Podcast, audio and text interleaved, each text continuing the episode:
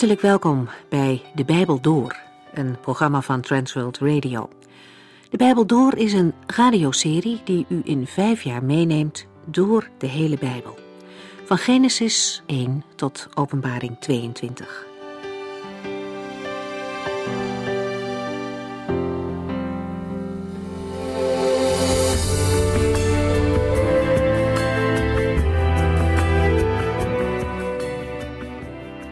Afgelopen keer lazen we Nehemia hoofdstuk 6.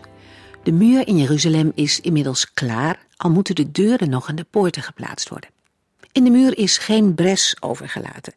Bressen, dat zijn die openingen waardoor vijanden stiekem binnen kunnen komen en zo hun aanval kunnen doen. Wat zijn bressen in het christelijk leven? Openingen die een risico vormen. Er kunnen bijvoorbeeld gaten in de verdedigingsmuur ontstaan door verkeerde leer. Wanneer de Bijbel niet langer de enige norm is, dan ontstaan er openingen en de vijand zal niet nalaten die te gebruiken. Als Nehemia en zijn medewerkers klaar zijn met de muur, wordt dat ook bekend bij de vijanden. Opnieuw doen Samballat en Gesem een poging om Nehemia te stoppen. Deze keer nodigen ze hem uit om te komen. Maar Nehemia laat zich niet paaien. Hij doorziet hun plannen omdat hij door alles heen op God gericht is. Hij houdt zijn doel voor ogen. Hij werkt aan de stad van God en laat zich niet van zijn opdracht afhouden. En als de vijand hem wil verslappen door hem bang te maken, dan vraagt hij God om extra sterke handen om het werk toch te klaren. En tegen de wapens van gebed kan geen vijand op.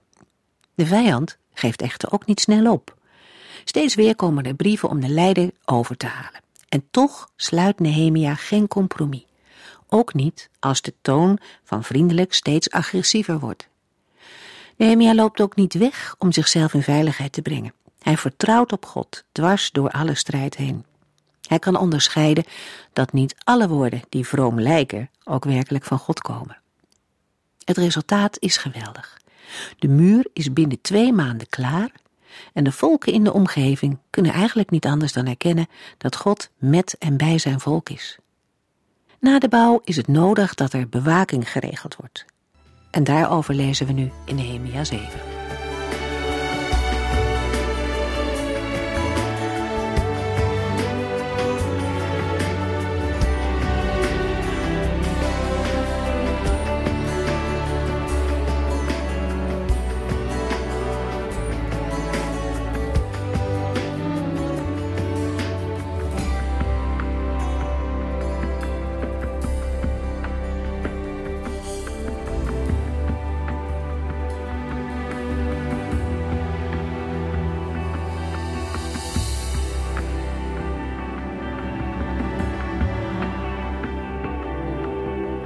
In Ezra en Nehemia komen de thema's het volk, de tempel en de stad steeds terug.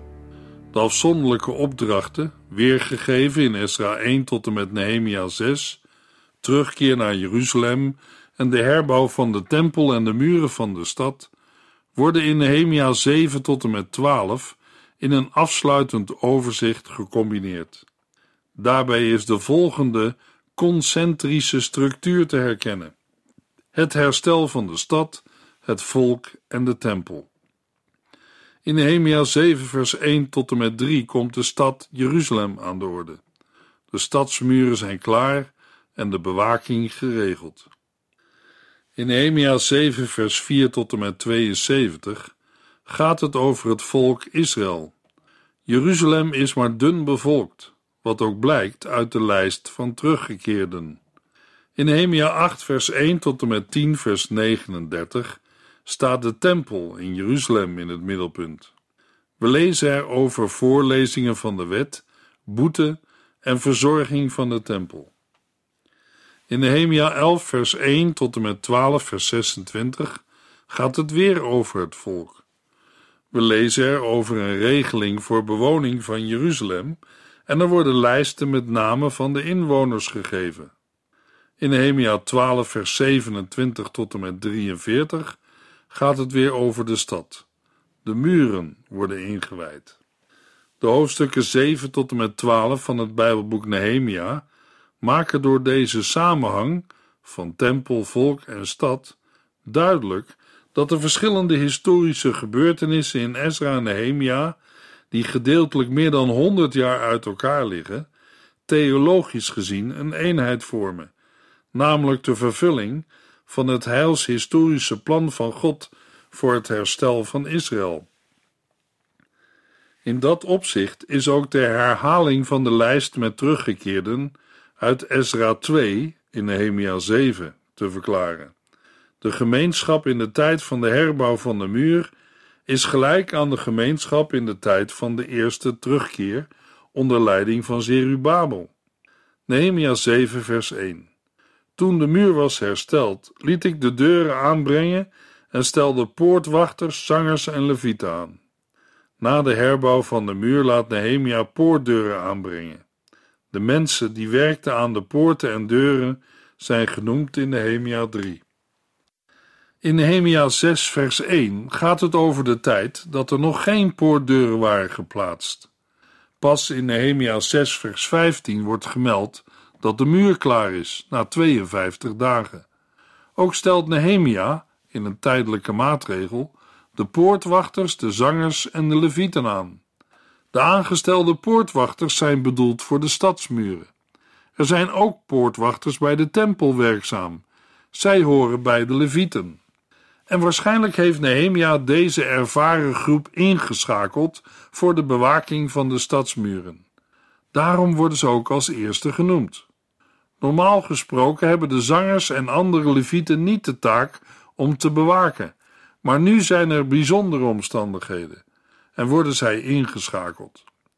Dat gebeurt tegen de achtergrond dat er nog maar weinig mensen in Jeruzalem wonen en ook de gewone burgers de muur al bewaken.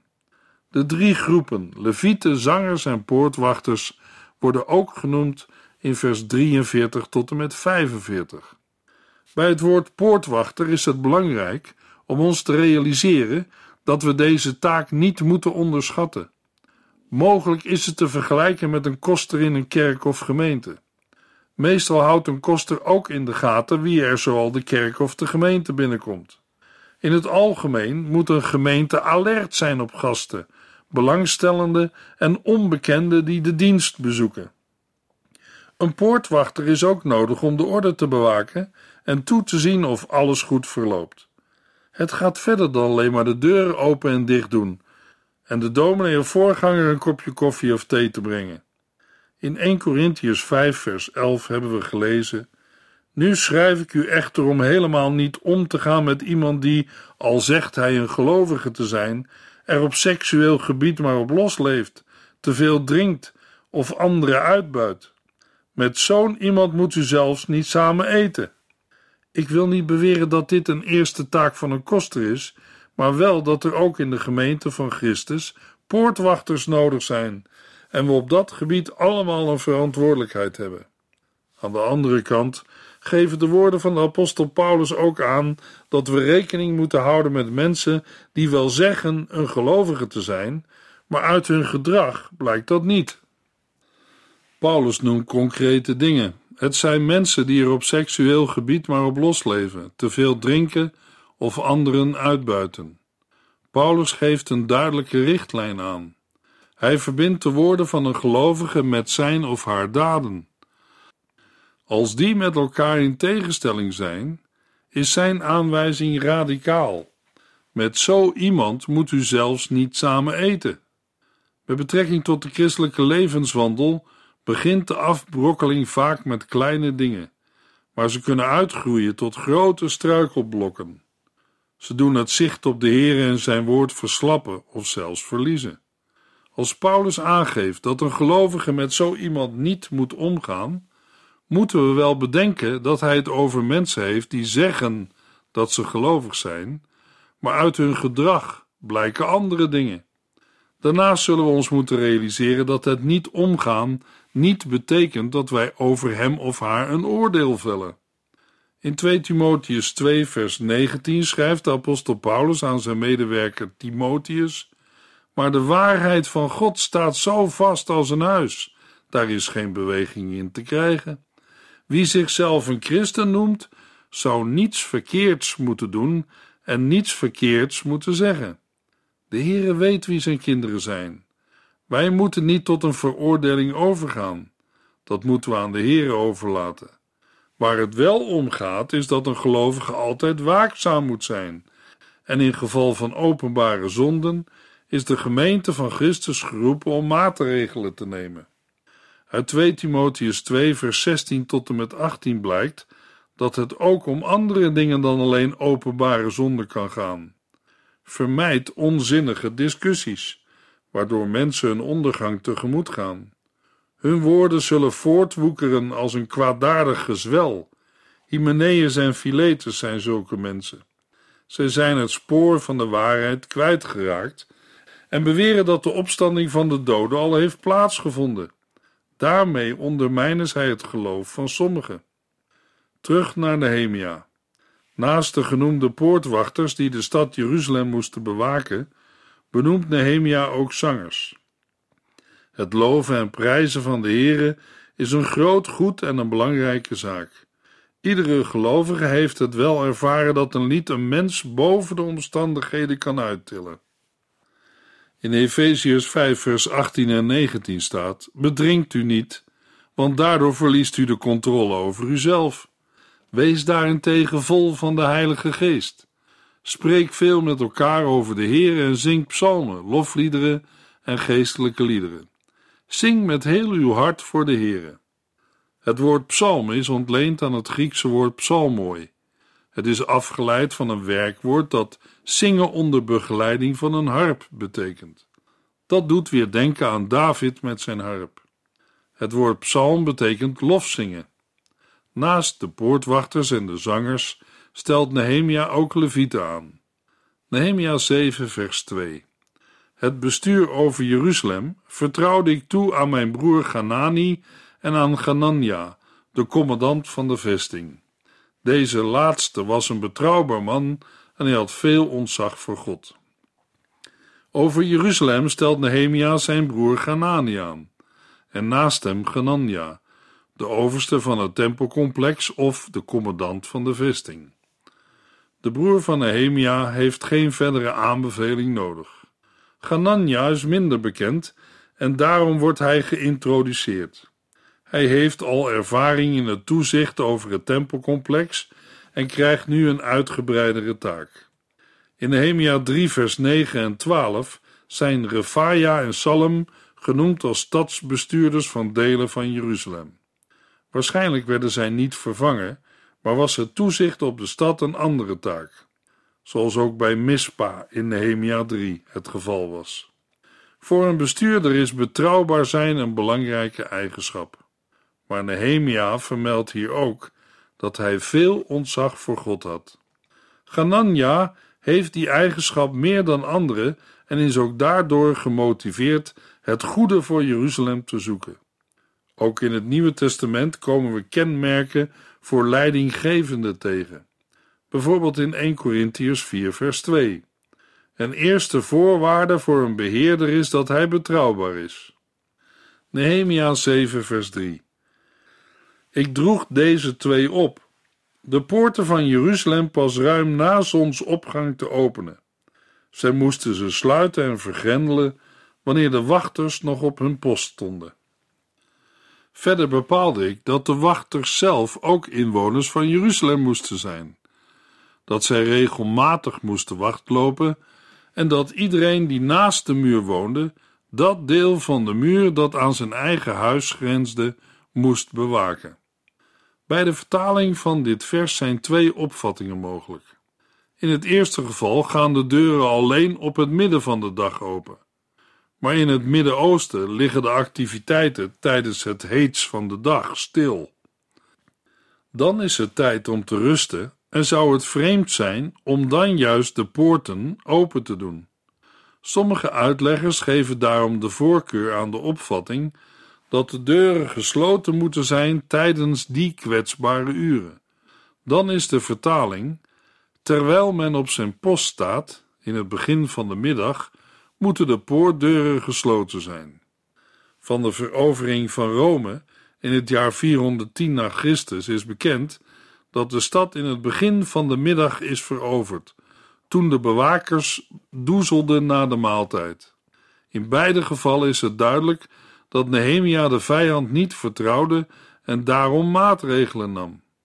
Naast de Levitische poortwachters krijgen ook de gewone burgers een taak.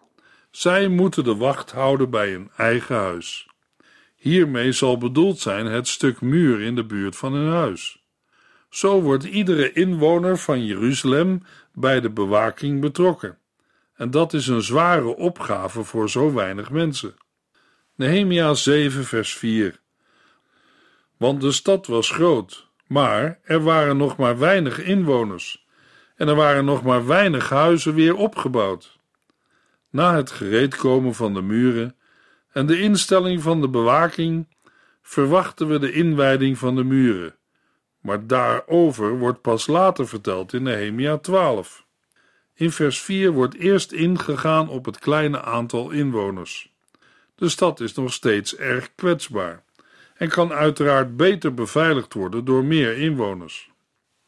Daarom lezen we hier dat de stad ruim en groot is, maar weinig inwoners heeft, en dat er nog te weinig huizen zijn opgebouwd.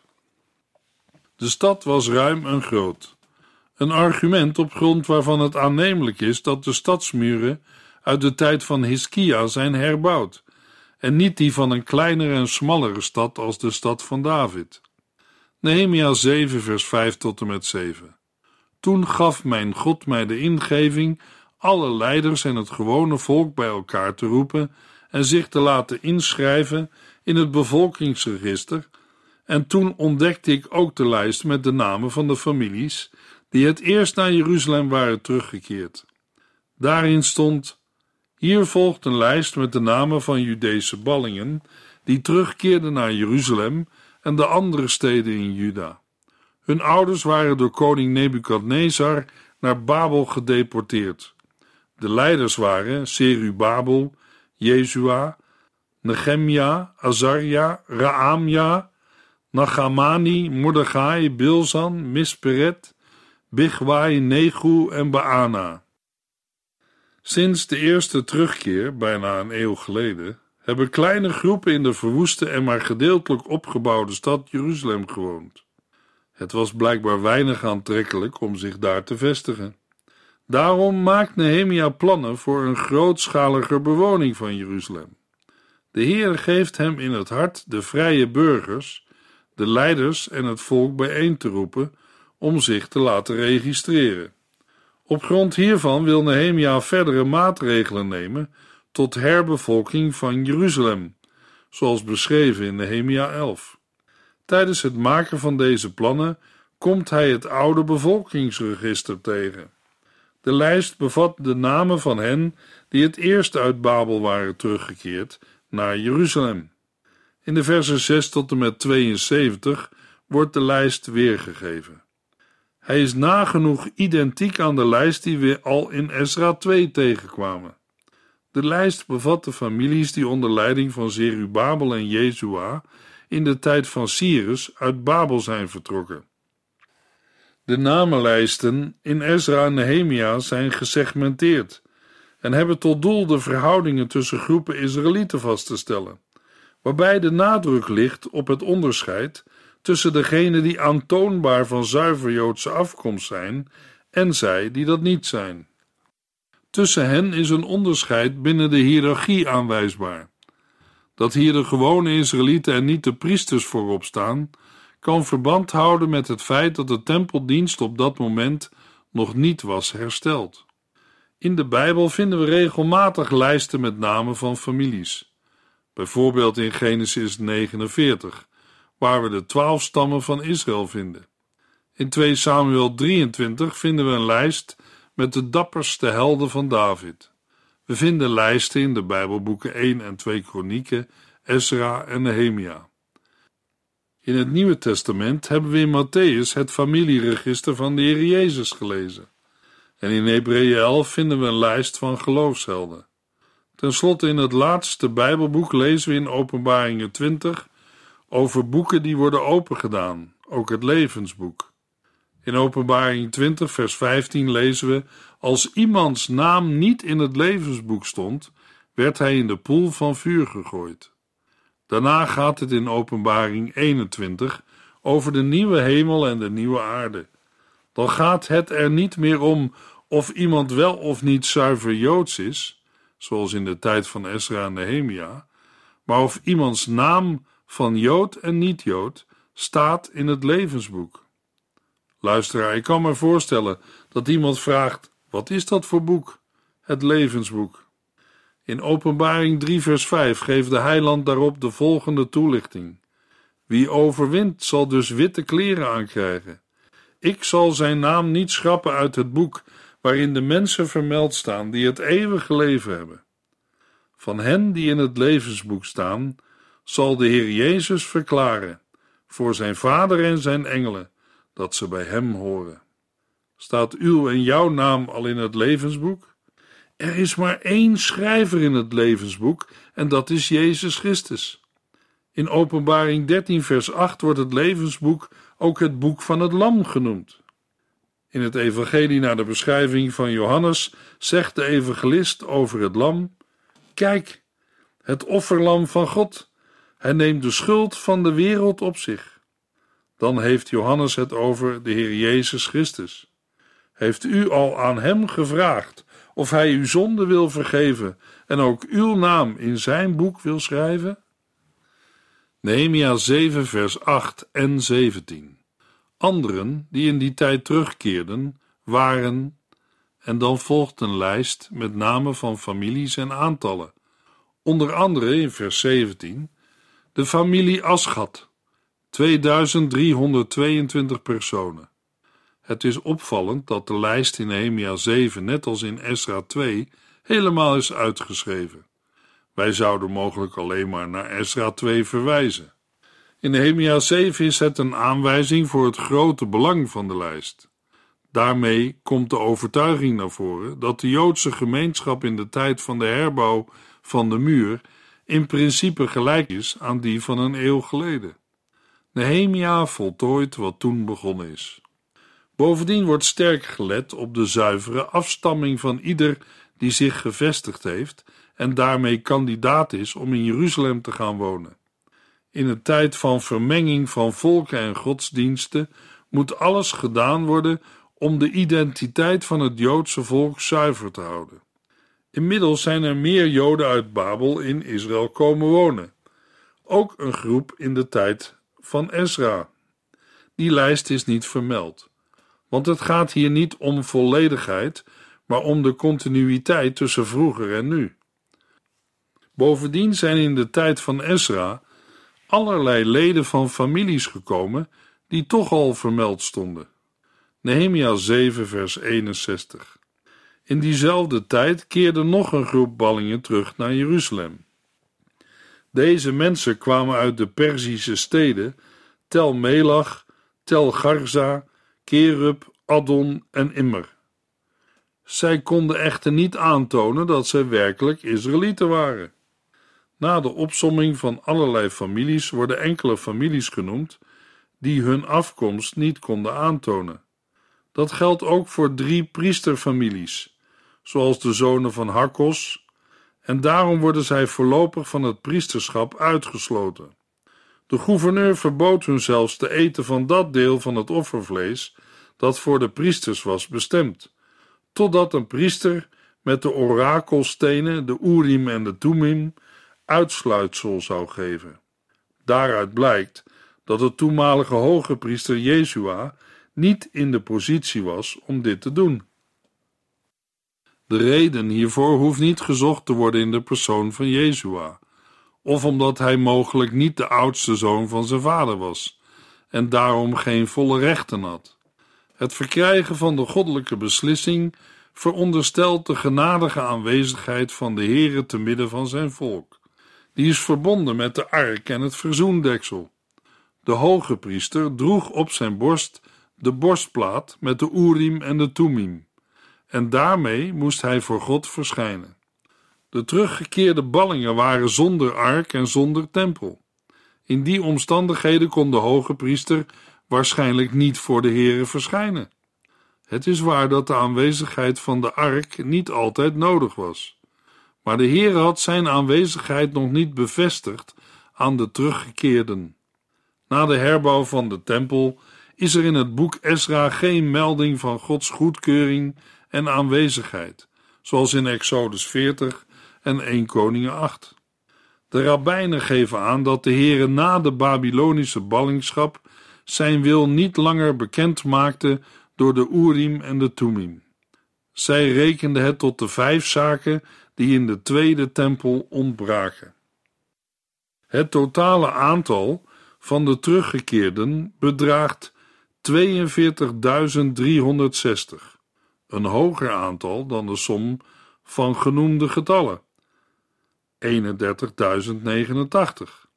met daarbij nog 7.337 slaven en slavinnen en 245 zangers en zangeressen. Daarna volgt een opsomming van dieren. Het lijkt aannemelijker dat een deel van de oorspronkelijke lijst is weggelaten of ontbreekt. Naast de familiehoofden heeft ook de gouverneur bijgedragen aan de schat voor de tempel.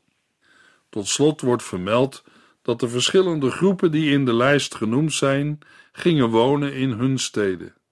Nehemia heeft de hele lijst overgenomen met het oog op de herbevolking van de stad Jeruzalem. Zij die in die stad moeten gaan wonen, staan in directe lijn met de gemeenschap die vroeger Gods bevrijding had meegemaakt in de tweede Exodus, de verlossing uit Babel. Nehemia 7, vers 72. De priesters, levieten, poortwachters, zangers, tempelknechten en het gewone volk keerden terug naar hun eigen stad of dorp in Juda. Nadat de muren zijn opgebouwd, gaat het om de mensen. Dat was toen het geval en geldt nog steeds. De gemeente van Christus heeft bepaalde randvoorwaarden nodig om te kunnen functioneren. Maar gebouwen of structuren zijn nooit een doel in zichzelf. In het Nieuwe Testament is sprake van hen die mogen binnengaan in het nieuwe Jeruzalem. In de volgende uitzending lezen we Nehemia 8.